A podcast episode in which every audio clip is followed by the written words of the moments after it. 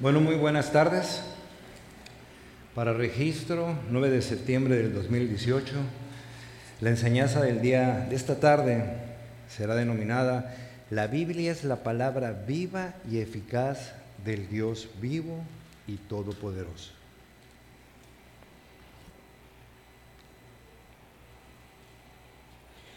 La semana pasada vimos qué tan importante es para nuestra vida espiritual la oración.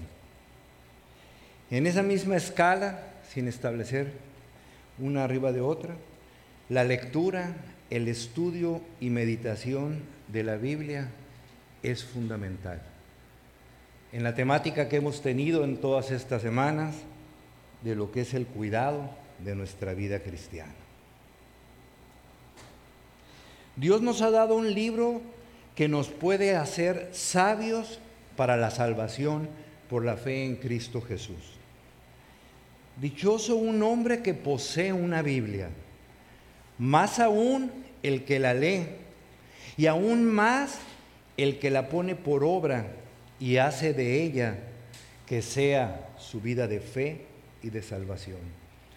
En el mundo cristiano se ha abusado y descuidado la Biblia.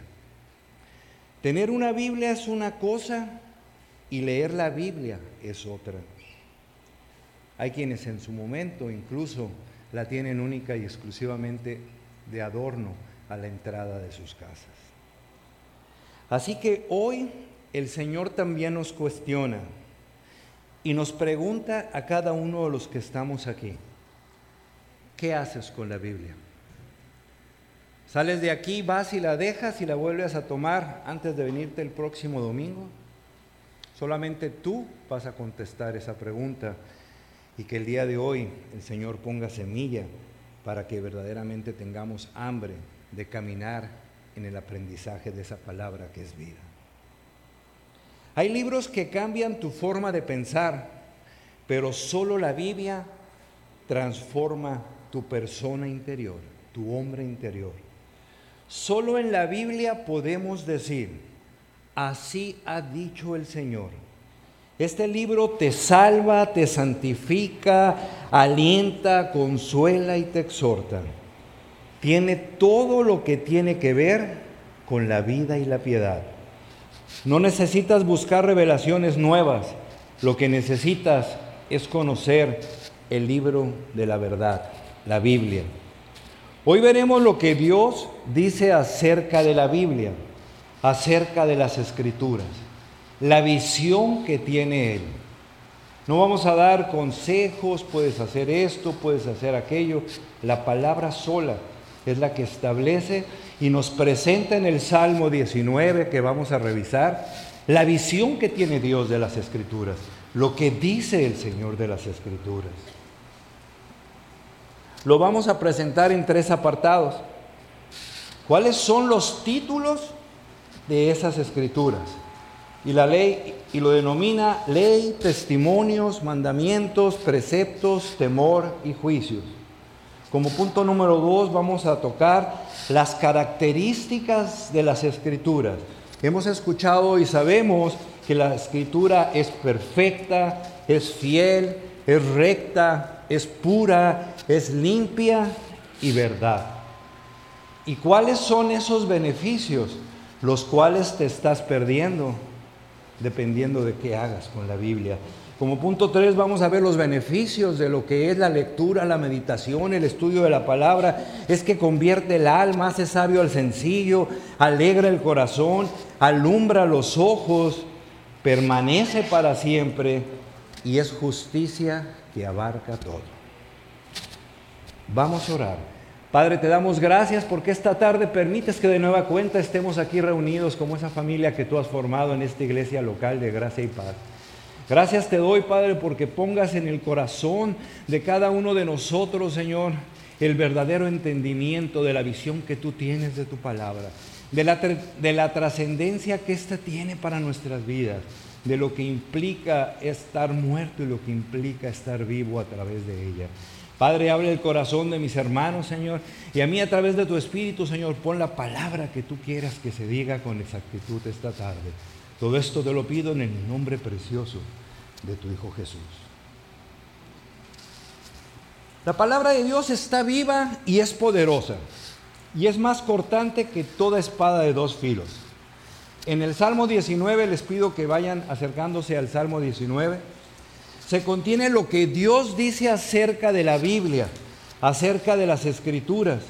Esto está del versículo 7 al 14 que lo vamos a revisar esta tarde es la perspectiva de Dios acerca de las escrituras. No lo que alguien piensa, no lo que un autor nos presenta, es la perspectiva del único autor de la palabra de vida que es la Biblia. En el Salmo 119 se repiten ¿sí? una y otra vez estos versículos del 7 al 14 del Salmo 19. Entendiendo su contenido, de este salmo tenemos lo que necesitamos saber acerca de la suficiencia y el poder de la palabra.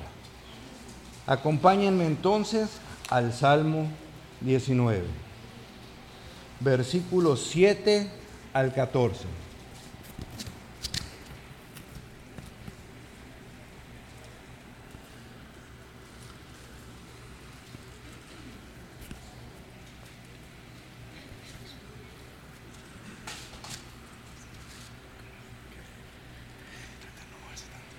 Ya estamos ahí.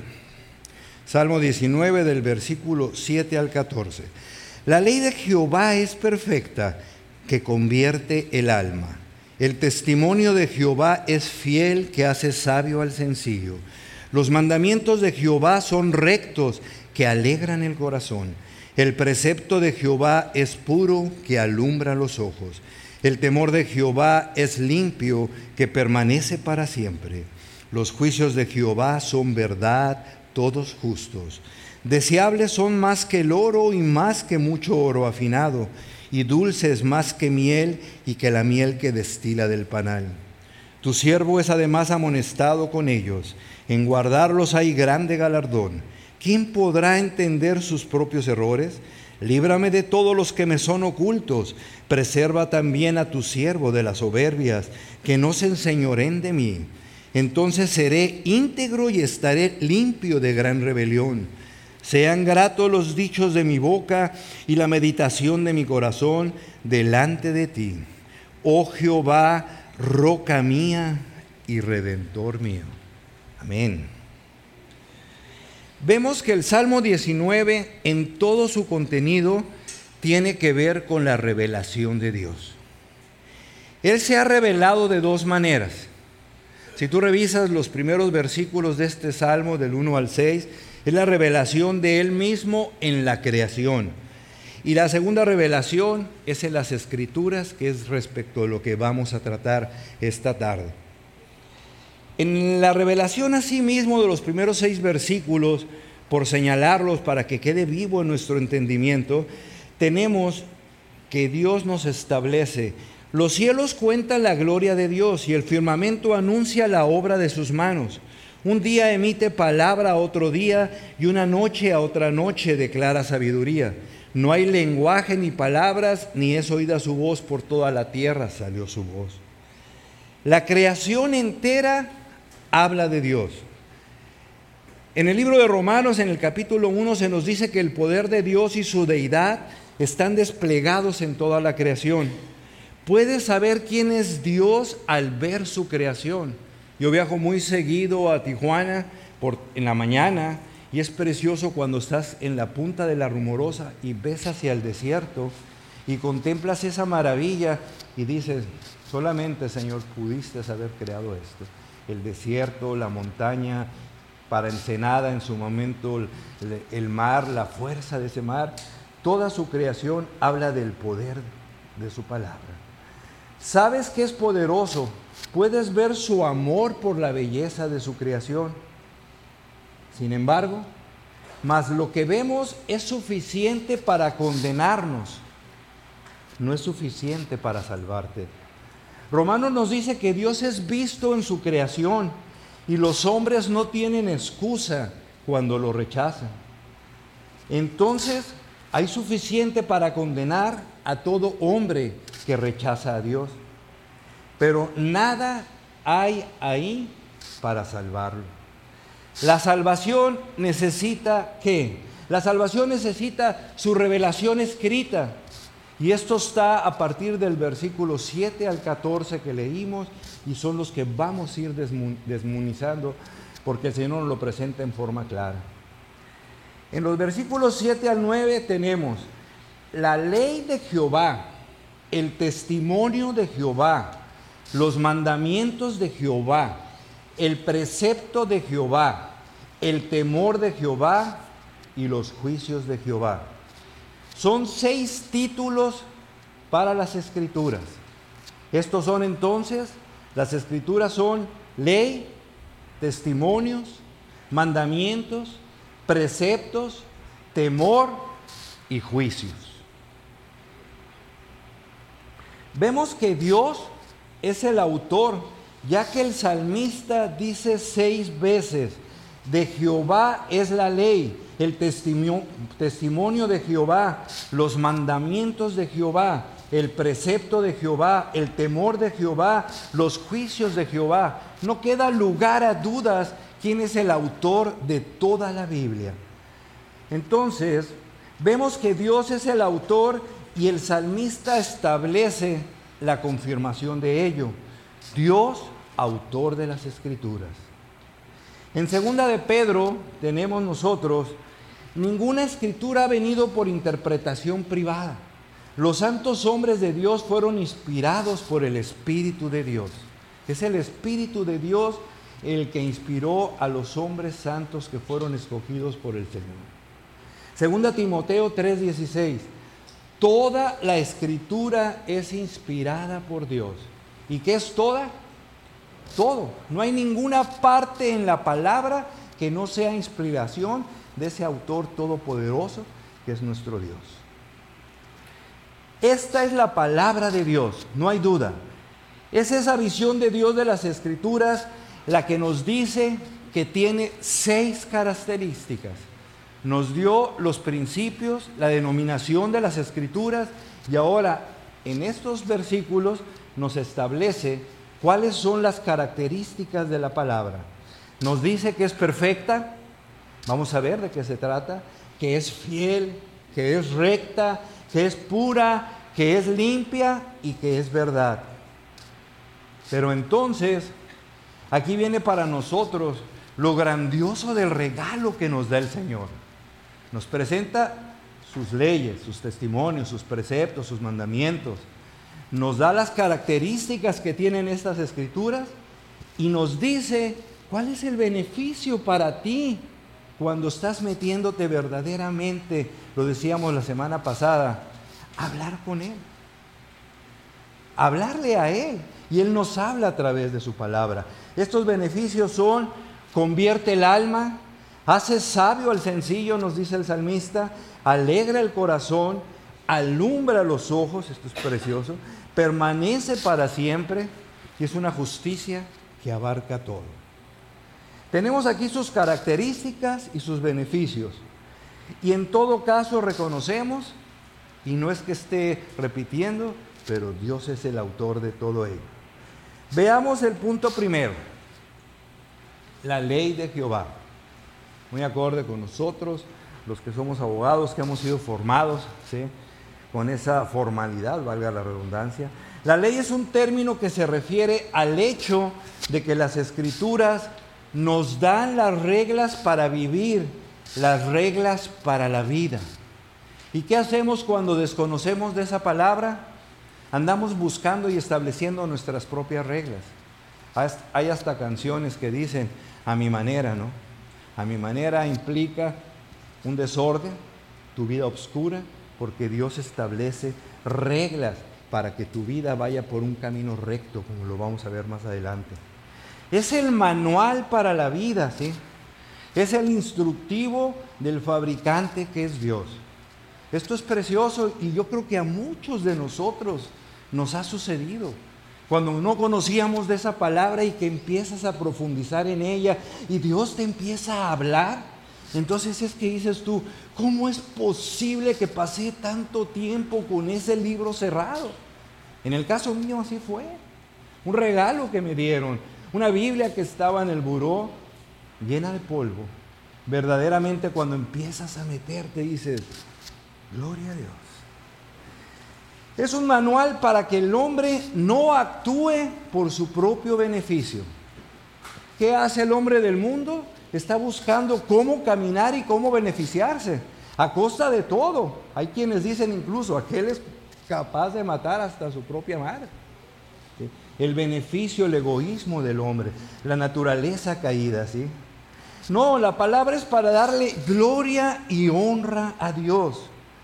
¿En qué? En un mundo caído, bajo una condición caída. Así pues, la palabra nos dice cómo vivir a plenitud. No ocupamos enseñanzas del mundo.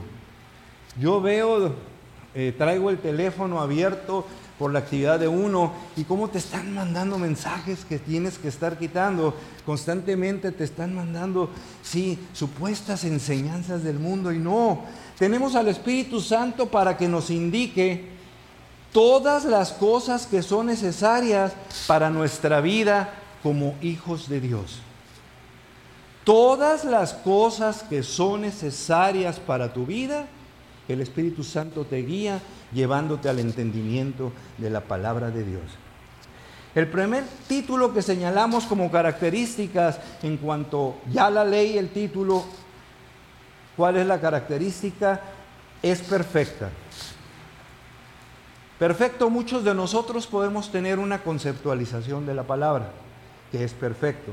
Perfectos en el sentido de completo, pleno, que lo cubre todo. Y hay quienes dicen, y otras religiones que son otra cosa menos una comunicación con Dios, dicen, ah, bueno, la palabra y algo más. No, la característica primera que nos señala esta tarde el Señor es que su palabra es perfecta plena, suficiente, no ocupa de más. ¿eh? Perfecto en el sentido de completo. No se queda corta. O sea, no nada más es una exposición, tiene previsto todo. ¿sí? Así pues la palabra de Dios, que es el manual para la vida del hombre, está completa, no deja nada afuera. Pablo le dijo a los ancianos de Éfeso, no he rehuido anunciaos todo el consejo de Dios. Por eso la predicación expositiva, que es la que se presenta aquí en esta iglesia, expone versículo por versículo, ¿sí? cada uno de los capítulos y libros de esa palabra, porque el creyente necesita saberlo todo, sabiendo que no vamos a saberlo todo, no vamos a tener el conocimiento de toda la palabra, ¿sí? todo eso está bajo el control del Señor, pero como creyentes ocupamos ir desglosando versículo por versículo lo que Él nos está presentando en esa predicación expositiva. En las escrituras encontramos todo para nuestra edificación. Todo, absolutamente todo está en las escrituras. Pablo le dijo a Timoteo, la palabra es útil, ya que expone ¿Qué expone la palabra? Cuando empiezas a meterte a la profundidad de la palabra, cuando el Señor te está hablando, expone tus errores. ¿sí? Nos presenta la verdad. ¿sí? Te saca de esa suciedad en la que tú puedas andar. Entonces, título, ley, característica perfecta, beneficio. ¿Qué beneficio tiene? Convierte el alma. Lo que quiere decir la persona interna, el hombre interior, como dice la palabra. La ley de Jehová está designada para la persona interior. ¿Qué hace la palabra para esa persona interior? La convierte. La palabra la convierte, lo que significa revivir, renovar, transformar totalmente. Como dijera nuestro hermano Josías, de cadáveres pasamos a vida por medio de la palabra. Así pues la Biblia es el manual acerca de la vida del hombre, que es totalmente completa para convertir de manera total su persona interior. Transformar totalmente a la persona interior, nos lleva entonces a hablar de salvación. Somos personas nuevas, nuevas criaturas por la verdad. Afirmamos que es la palabra la que tiene el poder, no el predicador ni el que la siembra.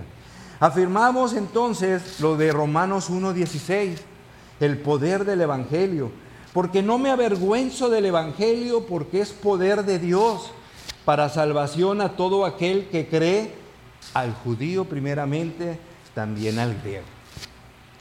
Es la palabra la que tiene el poder de transformar de manera total a la persona entera, completamente. Cada uno de nosotros como creyentes somos esa ilustración del poder de la palabra. Tú sabes de dónde te sacó el Señor.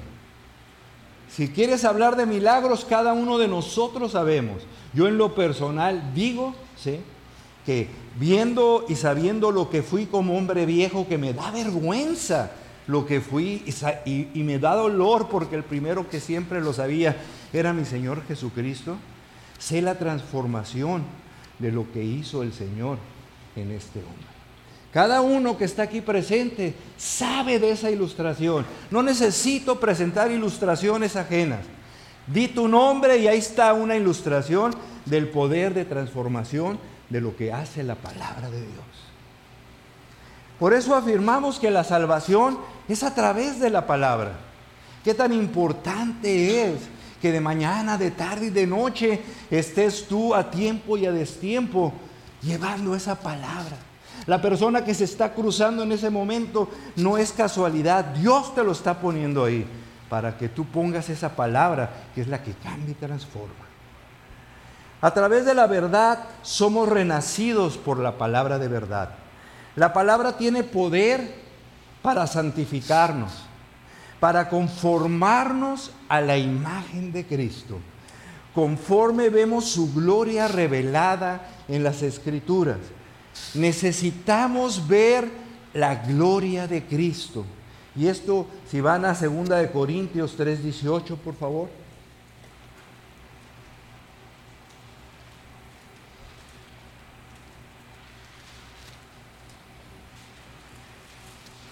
Segunda de Corintios 3:18. Por tanto, nosotros todos, mirando a cara descubierta, como en un espejo, la gloria del Señor, somos transformados de gloria en gloria en la misma imagen como por el Espíritu del Señor. Necesitamos ver esa gloria de Cristo. El Espíritu Santo lleva a cabo esta obra, pero nosotros necesitamos ver a Cristo, ¿sí? Y lo vemos de una manera, ¿sí? Plena, ya que Él se revela en las Escrituras. Es donde tú lo ves. Tanto en el Nuevo Testamento como en el Antiguo, Cristo, ¿sí? lo estableció a sus discípulos, empezando desde Moisés, los profetas, que son los que vamos a analizar a partir de la semana que entra. Tremendas bendiciones tiene nuestro Señor para esta congregación ahora que nos metamos en cada uno de esos profetas. Ya que Cristo, comenzando con Moisés y los profetas y a lo largo del Antiguo Testamento, les habló a sus discípulos acerca de quién? Del mismo, de Él mismo, ¿sí? Así pues, tiene poder para salvarte. Esa grande transformación cuando eres trasladado de las tinieblas al reino de su Hijo Jesucristo Dejas de ser hijo del diablo, ¿sí? su padre es Satanás, y pasas a ser hijo de Dios. El poder de la palabra hace que nuestro destino cambie totalmente. Hay muchas personas esta tarde que su destino puede cambiar. ¿sí? Estás camino al infierno, la palabra te lleva ¿sí? por medio de lo que Jesucristo hizo y a través de él al camino del cielo, al camino de vida. Somos nueva criatura. Todas las cosas son hechas nuevas. Segunda de Corintios 5:17, no nos vamos a meter ahí. Todo poder está en la palabra y en el Espíritu Santo quien lo hace. Y ese poder de la palabra nos santifica. entonces conformándonos a la imagen de Cristo, conforme vemos su imagen y somos cambiados a esa imagen.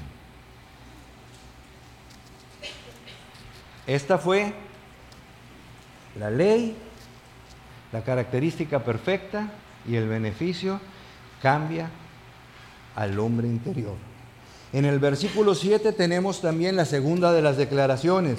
Dice, ve las escrituras como testimonio. El testimonio de Dios, el testimonio de Jehová se nos presenta. Las escrituras no solamente son reglas para la vida del hombre, sino que también son el testimonio de Dios. En un sentido, la Biblia en su totalidad es el testimonio de Dios. No sabríamos nada de Dios a menos que Él hablara y nos está hablando por medio de su palabra. Se ha revelado respecto de las cosas que tienen que ver con Él, con nosotros y con la eternidad. No queda nada que no esté contemplado. Entonces el testimonio de Dios, lo que Él nos está presentando, ¿cómo es? ¿Cómo es nuestro Dios? Fiel, confiable, fidedigno, seguro. En un mundo de error, de engaño, de mentiras, todos nos movemos en ese contexto. Los jóvenes están atacados por esos dardos del enemigo, esas mentiras, esos engaños. Y única y exclusivamente tienen la oportunidad y vamos a ver lo que implica cerrar una puerta, cerrar esa mente que el mundo habla de mente abierta a través de la palabra. Podemos confiar plenamente en las escrituras. El beneficio de esto nos podemos preguntar, ¿qué beneficio tiene el de una fuente de revelación confiable del Creador? ¿Qué beneficio tiene? Hace a las personas sencillas, como todos y cada uno de nosotros, las hace sabias. En hebreo esa palabra significa una puerta abierta. El punto aquí es que cuando la puerta está abierta, ¿qué pasa? Además de que se sale el aire acondicionado. Eh, todo entra y todo sale. En una puerta abierta, todo entra y todo sale. Esta es una mente simple, simple, todo entra y todo sale. No sabemos retener, no sabemos rechazar, ¿sí? Y eso el mundo lo llama mente abierta. Y las juventudes de ahora dicen, ah, es que necesitas tener una mente abierta. ¿Y qué dice el Señor? ¿Qué dice? Cierra, cierra la puerta. Tu mente tiene esa puerta abierta. La Biblia es la única fuente que te va a permitir, la palabra de Dios es la única que te va a permitir discriminar para emitir juicios, para ver el mundo de la manera que realmente es. Vivimos en un mundo donde no hay absolutos. Jóvenes, viven en un mundo donde no hay absolutos. Dicen los jóvenes de ahora, todo es relativo, ¿sí? No hay una verdad real. A nadie le importa lo que es real. Vivimos en un mundo no real. Lo comentábamos hace rato. Hasta incluso en los noticieros que definitivamente hay que pagarlos cada vez que se prende uno de ellos. ¿sí? ¿Qué presentan como algo grande, especial los viernes? No, mi inglés no es muy bueno, fake news. Eh, ideas falsas. Pero ya vimos lo que pasó aquí en México con unos muchachos que fueron confundidos. Al parecer no tengo toda la nota y los acusaron de aparentemente lo que no eran, de secuestradores de niños. Un mundo irreal. Pero al mundo no le importa, ¿sí? Vivimos en un mundo real. La Biblia explica el mundo de la manera que realmente es. ¿Quieres ver cómo es el mundo? ¿Dónde lo vas a ver? En la palabra de Dios, ¿sí? Es el único libro que así lo hace. Por eso debemos tener, se llama una cosmovisión bíblica, tener una visión bíblica para ver al mundo de qué manera, como Dios lo ve, de ver al mundo de la manera que Dios dice cómo es. Y es lo que está en la Biblia. No ocupas ir a otra parte. El hombre, el mundo, el pecado son lo que las escrituras dicen que son. No hay más. No podemos buscar más conceptualizaciones en otras partes. Todo lo de la vida humana que tiene importancia está en la Biblia. Esta es la realidad, es la verdad absoluta. Si conoces la Biblia, entonces te vuelves un hombre sabio. Es la sabiduría de la vida sabia. Mi suegra es una mujer que llegó hasta el sexto año de primaria en un pueblo de Sonora.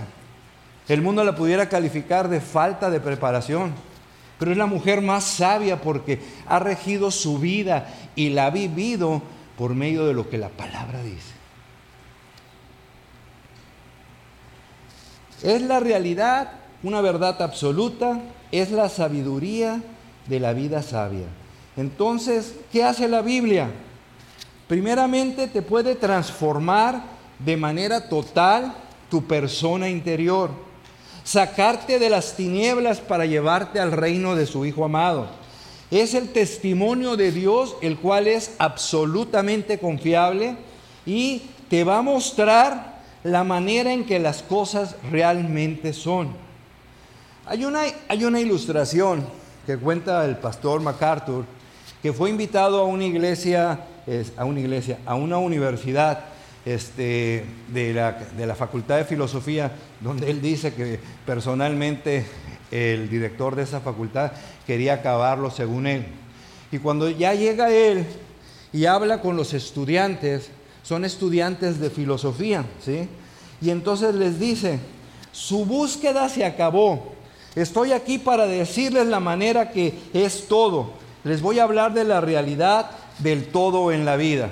Empezaron a ver risas. Le voy a decir cómo el mundo es, cómo el universo existió, por qué hay maldad, cuál es el propósito de esa maldad. Les voy a decir cómo entender la historia. Les voy a decir todo lo que necesitan saber del sexo, del matrimonio, lo que necesitan saber del tiempo y de la eternidad. Las risas fueron aumentando, y les dijo, la filosofía es donde buscan la verdad y nunca la vas a encontrar, ¿sí? Porque si la encuentras se acabaron tus clases. Es el fondo de lo que es la filosofía, ¿sí? Y entonces simplemente, esto me fascinó, dice, recibes un título por la búsqueda, por lo que estás haciendo, ¿verdad? Entonces, les dije, todo está en la Biblia, dice el, dice el pastor, ¿sí? y no van a aceptar lo que les digo. Se los dijo directamente. No van a aceptar lo que les estoy diciendo porque hay una precondición y no han cumplido con esa precondición. ¿Cuál es? Lo que hace la palabra. Tienes que ser regenerado, porque el hombre natural no percibe las cosas que no son de Dios y son locura para ti y no puedes entenderlo, no lo puedes entender. Y hubo una mano que preguntó, ¿y cómo haces eso? Y contesta el pastor, le compartí el Evangelio en ese momento. La única manera. Esta es la verdad, la manera en que es la realidad del toro, del todo. ¿Y qué es eso? Un tesoro que tenemos en la palabra. Pasamos al versículo 8, la tercera denominación, los mandamientos de Jehová. Esos ven las escrituras como principios y doctrinas. Su punto de partida es el versículo 19, para que lo estén revisando. Versículo 8, ¿sí? Ven las escrituras como principios y doctrinas. Entonces es ley, es testimonio de Dios y ahora son doctrina, principios, verdades. ¿Y cómo son? Rectos y correctos. Esos principios, esas doctrinas. ¿Recto en qué sentido? Va en cuanto al sentido de dirección, hacia dónde tienes que caminar, que hay un solo camino, ¿sí? en sentido de dirección. Van en el camino recto. Así las doctrinas, los mandamientos de Dios van a presentar un curso de acción recto un curso de acción que ya es nuestro, que es recto. La Biblia dice que hay caminos que le parecen al hombre derechos, pero sus fines son de qué? De muerte.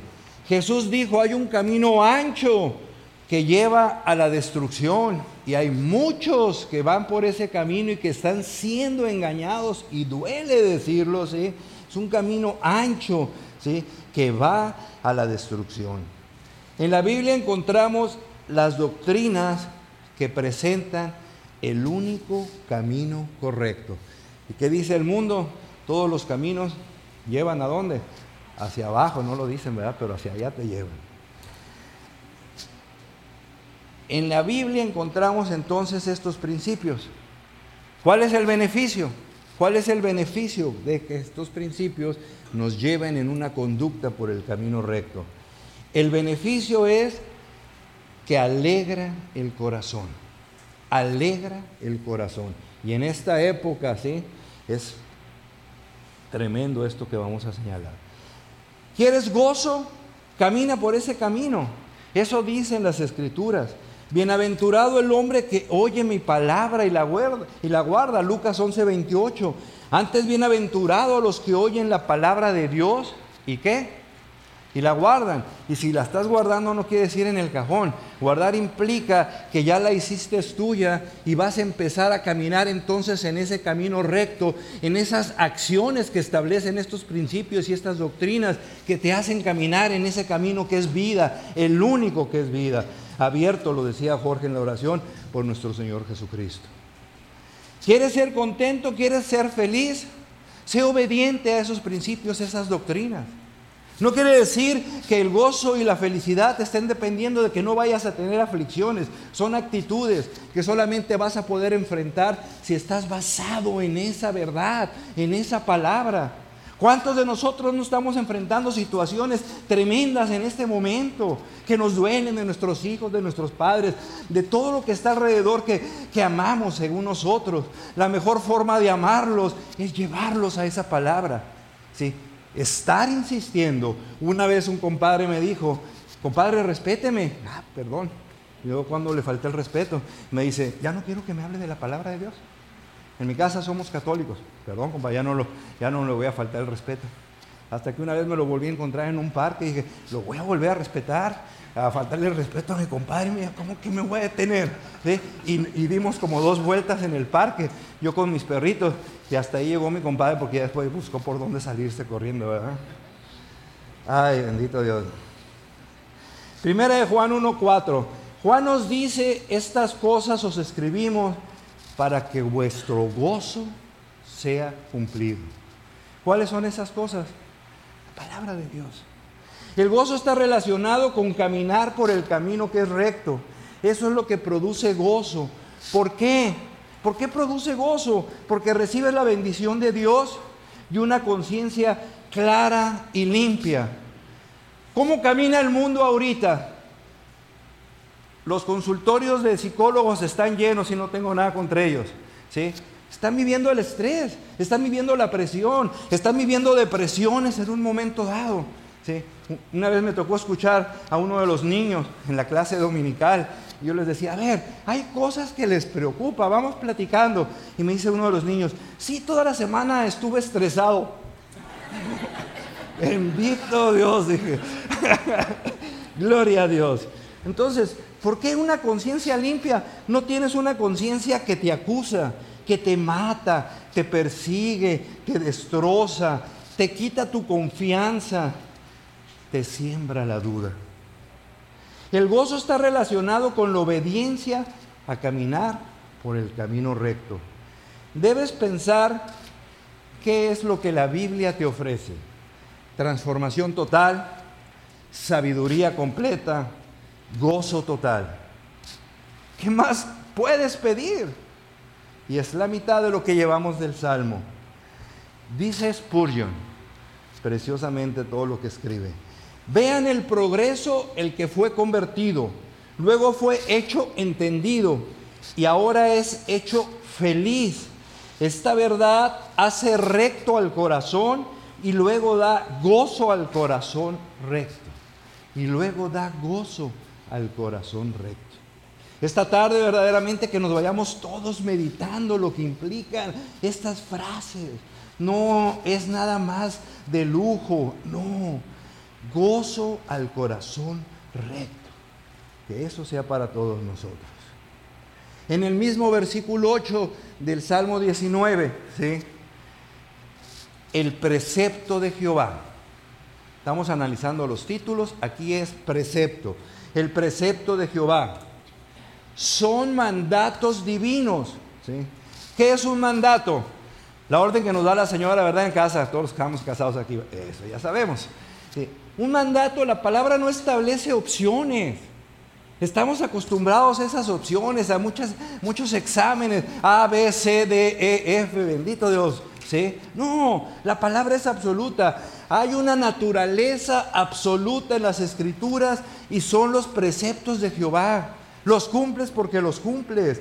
Hay traducciones que dicen puro. En hebreo es precioso y en el griego se habla que es claro. Los preceptos son claros. El precepto de Jehová es claro. Y esto es importante que entendamos esto, que el precepto es claro. ¿Por qué? Porque tenemos la obligación de obedecerlos. Los mandatos, ¿para qué nos los da Dios? Para ver si optamos por cumplirlos o no cumplirlos. Voy a ver si le hago caso a papá o no le hago. No, son para cumplirse. Y por eso para nosotros es de gran importancia saber que estos mandatos son claros porque tenemos obligación de obedecerlos. Si no obedecemos, conoceremos qué? la disciplina del Señor. Ante la desobediencia viene la disciplina. De manera general entonces la Biblia es clara. En Apocalipsis hay gente que dice, es un libro que no es muy claro, ¿sí? Y en cambio, Apocalipsis capítulo 1 versículo 3 dice, bienaventurado el que lee y los que oyen las palabras de esta profecía y guardan las cosas en ella escritas, porque el tiempo está cerca. Claro el mandato. El gozo está relacionado con la obediencia a caminar entonces por el camino recto. Debes pensar lo que la Biblia te ofrece. Parece una repetición, pero vamos sumando lo que vamos viendo en cada uno de los principios, en cada una de las características, en cada uno de los beneficios. La Biblia te ofrece transformación total, sabiduría completa, gozo total. ¿sí?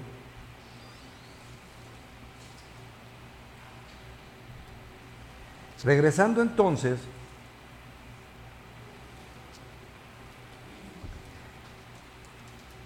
las escrituras le dijo el Señor Jesús a los judíos, ¿Cuántas veces les dijo, no habéis leído, están confundidos, no saben quién soy, no saben lo que Dios quiere, no habéis leído?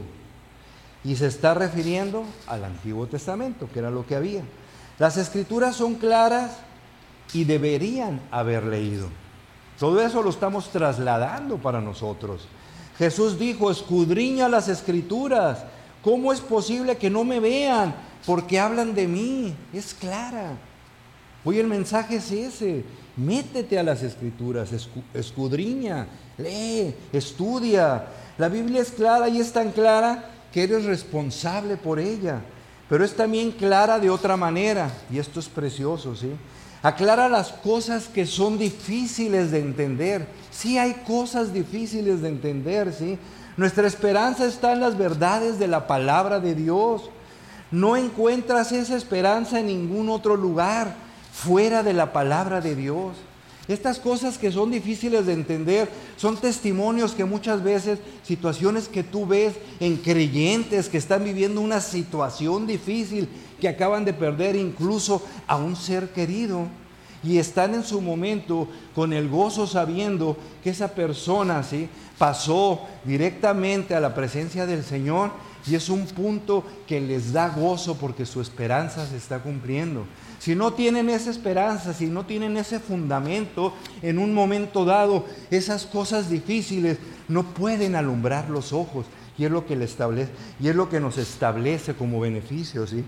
No encuentras esa esperanza en ningún otro lugar fuera de la palabra de Dios. Aclara asuntos obscuros de la vida.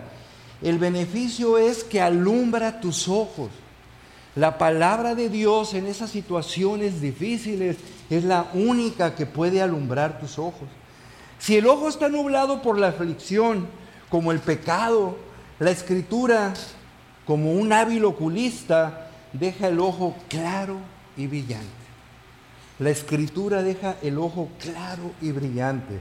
Miras al sol, ¿qué pasa cuando miras al sol directamente? Te ciegas. Mira la luz de la rebelión que está en la palabra de Dios y que hace esa luz revelada en la palabra de Dios. Te ilumina, te está dando sentido y camino a través del Espíritu Santo. La pureza de la palabra de Dios cura la ceguera natural del alma. Esto es tremendo. Cura la ceguera natural del alma. Pasemos entonces al siguiente punto, versículo 9, ya vamos en el versículo 9 del Salmo 19. El temor de Jehová. ¿Qué significa temor? Lo vemos en algunos cantos, lo vemos en la palabra. Temor significa reverencia, asombro de adoración. Las escrituras son manual para la adoración también. Así pues las escrituras son lo habíamos dicho, el libro de Dios para la vida humana. Es el testimonio de Dios personal. Son doctrinas y principios. Ahora son mandatos, son preceptos y también es el manual de la adoración. Nos dicen las escrituras cómo adorar. Sabemos que la salvación y la redención tratan con la adoración. Dios busca adoradores verdaderos. Está congregando adoradores de verdad, que adoren a su hijo, que sean novia para su hijo. Todo tiene que ver con la adoración. Vamos a adorar para siempre. Esa va a ser nuestra ocupación en el cielo. El temor entonces es instrucción acerca de la adoración y es limpio ese temor. La palabra de Dios, ¿qué significa? Es una palabra sin error, como plata purificada, refinada siete veces, dice la palabra. El profeta dijo, es perfecta e inerrante. Ha sido preservada por Dios cuidadosamente desde el original para llegar a nuestras manos, intacta. Yo no sé cuántas veces verdaderamente así lo has visualizado. Nos han regalado a lo mejor en cumpleaños libros, sí, a lo mejor de autores cristianos, pero este libro trasciende todo lo que pueda estar en nuestro entendimiento. Es el regalo más grande de Dios para nosotros. ¿Qué estás haciendo con la Biblia? Es una palabra limpia, con lo que se quiere decir que en esa palabra no hay mancha, no hay parte obscura en ellas. No hay error en ese libro. ¿Y qué es lo que hace la palabra para nuestro beneficio bajo esta denominación? ¿sí? Este principio permanece para siempre. La palabra como beneficio permanece para siempre. Así como el mandato de Jehová es puro y alumbra nuestros ojos, hacen que las cosas sean claras. La palabra que es el manual de adoración es limpia y perfecta, permanece para siempre. Y eso lo podemos decir muy fácil, pero debemos de trascender y meditar lo que ello implica. ¿Qué significa? ¿Qué significa que permanezca para siempre la palabra? Que estamos hablando lo que se estableció desde el Antiguo Testamento. Esto significa, para mí como abogado significa mucho, es la evidencia de su pureza. Que la palabra permanezca para siempre es la evidencia de su pureza. ¿sí? Todo lo que el pecado toca, ¿qué pasa? Se muere se muere. Todo lo que el pecado toca se muere. El hecho de que la Biblia permanece, ¿sí? Es la evidencia de esa palabra viva. Jesús dice, ni una jota ni una tilde pasará de esta ley hasta que todo sea cumplido en el final de los tiempos. La palabra viva de Dios permanece para siempre. Medita en ello. Es una palabra eterna, lo cual es evidencia que no está manchada, no está contaminada. En cualquier parte que tú vivas es la misma palabra, la misma rebelión pura de Dios, totalmente nos revela todo respecto de Él. Permanece para siempre implica de generación tras generación. Implica ahora que muchos que no fuimos formados en una niñez bajo ese fundamento de la palabra, ahora estemos queriendo llevar a esas nuevas generaciones y a las generaciones de esas nuevas generaciones en el camino de la palabra. Jóvenes, personas que no han dado ese paso. Hoy es importante que tú veas esto, lo que implica que perteneces a una generación que estás recibiendo la más grande de las herencias que puede haber, que es la palabra de Dios. Es la que va a modificar el sentido y rumbo de tu vida. Pon atención en ello. Y por último, vamos a ver entonces los juicios de Jehová. Los juicios de Jehová. Las escrituras contienen los veredictos de Dios como juez de todo. El veredicto de Dios, la paga del pecado, ¿qué es? Es muerte, ya todos fuimos juzgados, sentenciados y solamente por esa obra redentora a través de lo que sucedió en la cruz es que estamos aquí esta tarde. La escritura contiene los veredictos de Dios como juez de algunos, de todos. Las escrituras emiten los juicios de Dios sobre todos. Y las escrituras son entonces qué? Verdad. Las escrituras son verdad, verdad absoluta, ¿sí? Son verdad, en verdad, ¿sí? Es impresionante cómo ves en la segunda y tercera carta de Juan, ¿sí? Lo que habla de la verdad, ¿sí? Es una instrucción que nos da. Vayan por favor conmigo a segunda de Juan, versículos 1, 2 al 4. ¿Ya estamos? Segunda de Juan. Las escrituras emiten los juicios de Dios sobre todos. Son verdad las escrituras. Segunda de Juan. ¿Sí? ¿Ya estamos? El anciano a la señora elegida y a sus hijos, a quienes yo amo en la verdad. Y no solo yo, sino también todos los que han conocido la verdad, a causa de la verdad que permanece en nosotros y estará para siempre con nosotros. Sea con vosotros gracia, misericordia y paz de Dios Padre y del Señor Jesucristo, Hijo del Padre en verdad y en amor permaneced en la doctrina de Cristo. Mucho me regocijé porque he hallado a algunos de tus hijos andando en la verdad, conforme al mandamiento que recibimos del Padre. Cinco veces habla de la verdad. Y concluye, ¿sí? Con estas epístolas como si fuera una postal que ya muchos no conocen, ¿sí? Amando la verdad, ¿sí? Viviendo la verdad. Ese es el mensaje clave para ti esta tarde. Amar la verdad, vivir la verdad. En tercera de Juan, ¿sí? En el 3, ahí inmediatamente, solamente vamos a ver este versículo. Pues mucho me regocijé cuando vinieron los hermanos y dieron testimonio de tu verdad de cómo andas en la verdad, cómo nos debemos regocijar los unos a los otros, los miembros de esta iglesia local, de que andemos en qué? En la verdad. Que el mundo vea ese testimonio, ¿sí? que tú como creyente amas la verdad y caminas en la verdad. Todo esto tiene que ver con la verdad. Todo tiene que ver con la verdad. Esta es la palabra final de la revelación. Claro que Apocalipsis son visiones del cielo, ¿sí? Pero la declaración final apostólica tiene que ver con la verdad. Quédate con este mensaje. Ser un cristiano es equivalente a amar la verdad escrita y amar la verdad encarnada. ¿Quién es la verdad encarnada?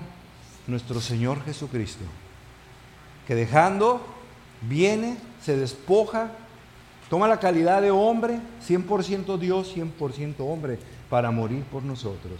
Amar la verdad escrita, amar la verdad encarnada. ¿Cuál es el beneficio de esto? El último beneficio que nos presenta, ¿sí? Al final del versículo 9 nos dice, En el original hebreo dice, justicia que abarca todo. Cuando amas la verdad, afecta toda área de tu vida. Toda área de tu vida. Y esto es fundamental, porque entonces no puedes estar caminando con el mundo. Estamos en el mundo, pero no somos del mundo, lo decía también Javier hoy en la oración. Esta verdad, estos veredictos afectan el todo de tu vida. No puedes caminar, no puedes seguir ¿sí? con el flujo de ese, de ese mundo. Produce una justicia que abarca toda tu vida. Y esta persona que ve cambiada, transformaba su vida a través de lo que la palabra hace, es una persona piadosa. Amar la verdad hace a la persona piadosa. Entonces, cuando estudias la Biblia, lo primero que estás buscando, ¿qué es? Información. ¿Qué es lo que dice? Después, ¿qué estás buscando? Entendimiento. ¿Qué significa? Pero no has terminado. Información, ¿qué significa? Entendimiento. Necesitas conocer la verdad. Necesitas creer la verdad. Pero esto es la cúspide. Necesitas amar la verdad necesitas vivirla. No nada más es el conocimiento, lo decíamos incluso la semana pasada. Puede haber mucha doctrina, mucho conocimiento, pero tu vida no es testimonio de que seas un creyente de verdad. Necesitas amar la verdad y necesitas vivir la verdad. ¿sí? Cuando amas la verdad, produce una justicia que afecta toda tu vida. Esta es la opinión misma acerca de las escrituras. ¿De quién? de Dios. Él nos presenta en este salmo lo que Él ve de las escrituras. La palabra de Dios entonces, resumiendo, va a transformarte de manera total en tu persona interior. Te va a rescatar del infierno y Satanás y el reino de las tinieblas y te va a llevar al cielo y al reino de su Hijo. La palabra de Dios va a tomar tu incapacidad de ser discriminado y de no ser una persona discernente y hacerte hábil en todo aspecto de la vida. Mostrarte lo que necesitas creer te va a dar la perspectiva acerca de cómo son todas las cosas en realidad. Va a producir un gozo plenamente en tu corazón. Va a quitar la oscuridad de tus ojos y verás la realidad y verás las cosas como realmente son. Estos juicios, temor, preceptos, mandamientos, instrucción acerca de la sabiduría de adoración son deseables más que el oro y más que, muro, o, más que mucho oro afinado. ¿Qué quiere decir esto? Tiene el valor más grande. ¿Qué anda buscando el hombre en el mundo? Riqueza. El valor más grande que tenemos está en la palabra. No importa lo que tú no tengas. Si tienes la Biblia, tienes todo, porque vale todo. Es la posesión de mayor valor, pero es más que eso, ¿sí? También son más que miel que destina del panal, dice ahí el versículo, ¿sí? Es tu placer de mayor valor, dulce, produce gozo en el corazón. Es tu tesoro más grande y tu mayor placer. Tu siervo es amonestado con ellos, dice. Es tu mayor protección. David dijo, en mi corazón he guardado tus dichos. ¿Para qué? Para no pecar contra ti. Tú no puedes discernir tus errores. No puedes enfrentar, lidiar con tu propio corazón contra ti, contra ti mismo. Es la palabra lo que te refrena de pecados presuntuosos. No solamente es eso, te arma, te equipa para resistir la tentación. ¿Qué es lo que hizo nuestro Señor Jesús cuando fue tentado? ¿Qué hizo? Citó las escrituras, citó las escrituras. Entonces el salmista dice, ahí nos está diciendo, ¿quién podrá entender sus propios errores? Líbrame de lo que me son ocultos, preserva también a tu siervo de las soberbias que no se enseñoren de mí, entonces seré íntegro y estaré limpio de la gran rebelión. Tiene la Biblia como su tesoro, pero también es un protector de la tentación y es tu gran recompensa. Sé fiel aquí y Dios te bendecirá en tiempos y en la eternidad. ¿Qué debo hacer? El versículo 14 del Salmo 19. Sean gratos los dichos de mi boca y la meditación de mi corazón delante de ti. Oh Jehová, roca mía, redentor mío. Lo leo. Sean gratos los dichos de mi boca y la meditación de mi corazón delante de ti, cuando estás ahí con Él, ¿sí? Oh Jehová, roca mía y redentor mío. ¿Qué nos está diciendo? Algo está recordando, ¿sí? Vayan por favor a Josué capítulo 1, versículo 8. Hoy en la oración uno de los hermanos hizo referencia a este versículo. Le dije, vistes mis apuntes, ¿verdad? Josué 1.8. ¿Qué nos está diciendo? ¿Qué está recordando aquí el salmista? ¿sí? Para que honren mis pensamientos y acciones tienen que ser bíblicos. Tus pensamientos y acciones para que sean bíblicos, ¿cómo lo vas a lograr? ¿Te van a venir con una imposición de manos que desde aquí arriba estemos dando? No, es en la palabra de Dios. Es en la palabra de Dios donde Él está hablando contigo. ¿sí? Tienes que pensar conforme a la Biblia. Hay un libro muy bonito del pastor John MacArthur, Pensando conforme a la Biblia. ¿sí? Eso es grato a mi Señor, a mi roca y a mi redentor, dice el salmista. Concluyamos entonces donde ya están, Josué 1.8. Recuerdan, le dijo, le está diciendo, sean gratos los dichos de mi boca y la meditación de mi corazón. Verán cómo tuvo eso de Josué 1. ¿sí?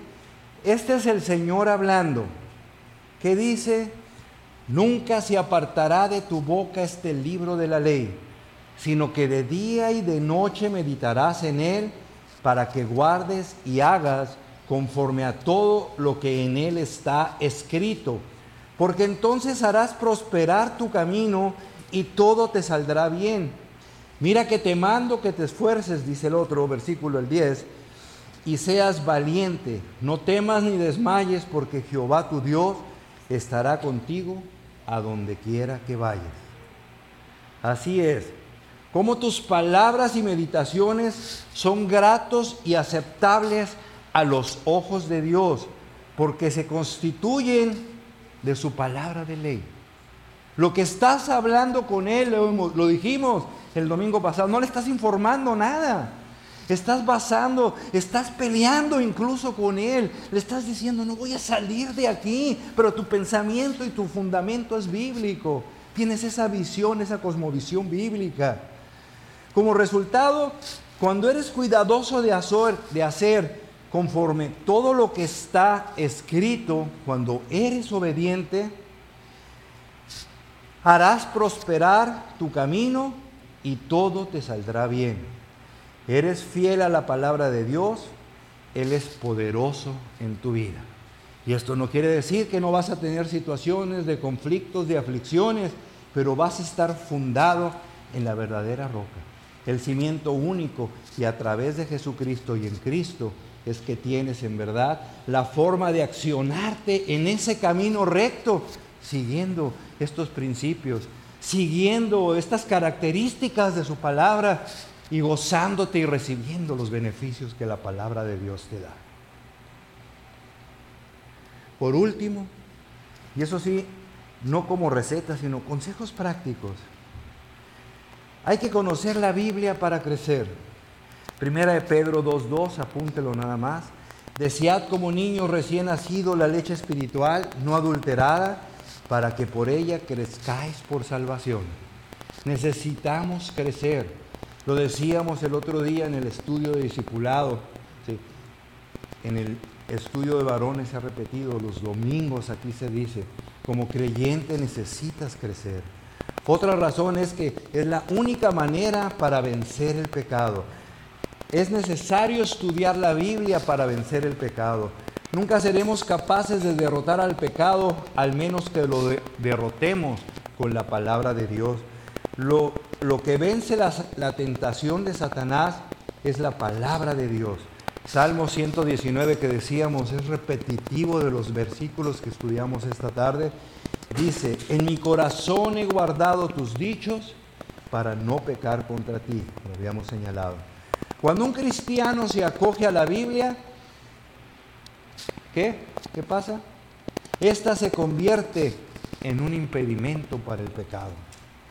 John MacArthur dice, cuando más aprendo la escritura, más difícil es pecar para mí. La escritura también te invita y es necesario que estudies esas escrituras con la fin de prepararte para el servicio al Señor. El servicio no solamente se da aquí arriba, hay muchas maneras en que tú lo puedes estar sirviendo. Y vimos una de las más importantes, que en tu día a día, tú preparado, fundamentado en esa palabra, estés siendo transmisor, heraldo para que otras personas puedan venir a la salvación por medio de la palabra que es poderosa. Necesitas estudiar las escrituras para ser bendecido y necesitas estudiar las escrituras, profundizar en ellas para ayudar a otros hermanos. ¿Has estudiado la Biblia hoy? Una pregunta simple. ¿Dónde puede estar el fondo de esta pregunta? Salmo 1.1. Vayan al Salmo 1.1. Salmo 1.1 y con esto terminamos.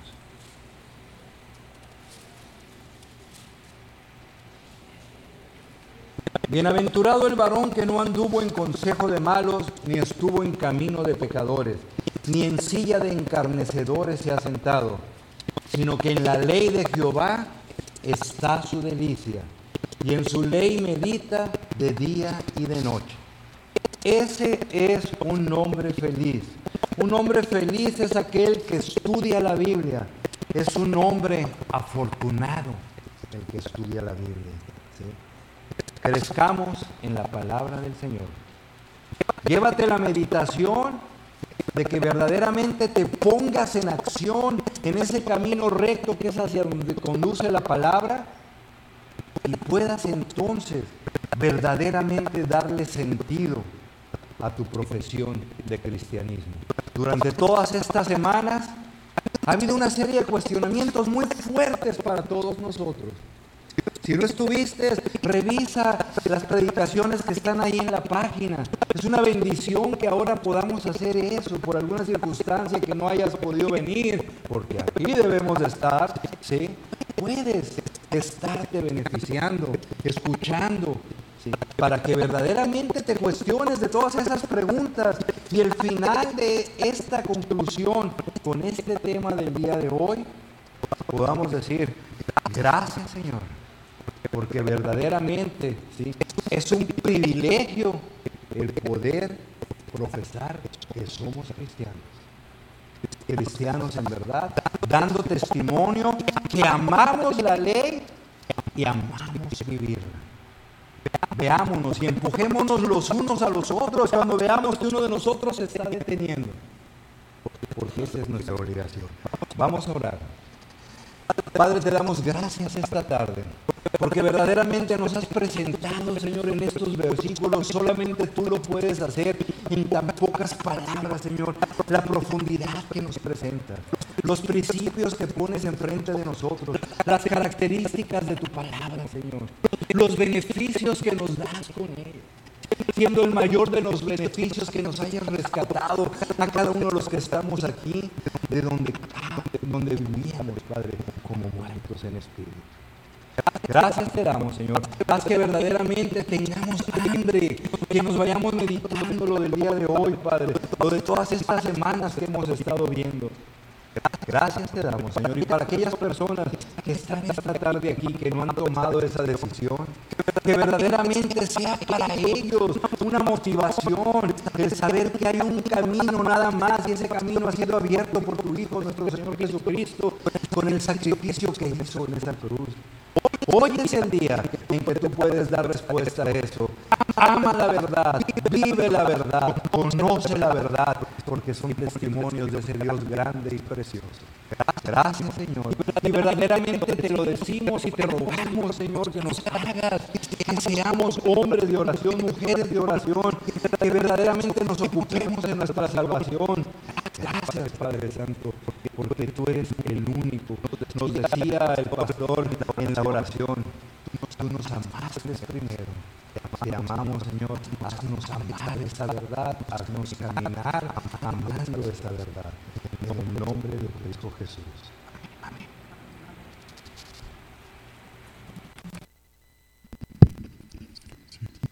de pie,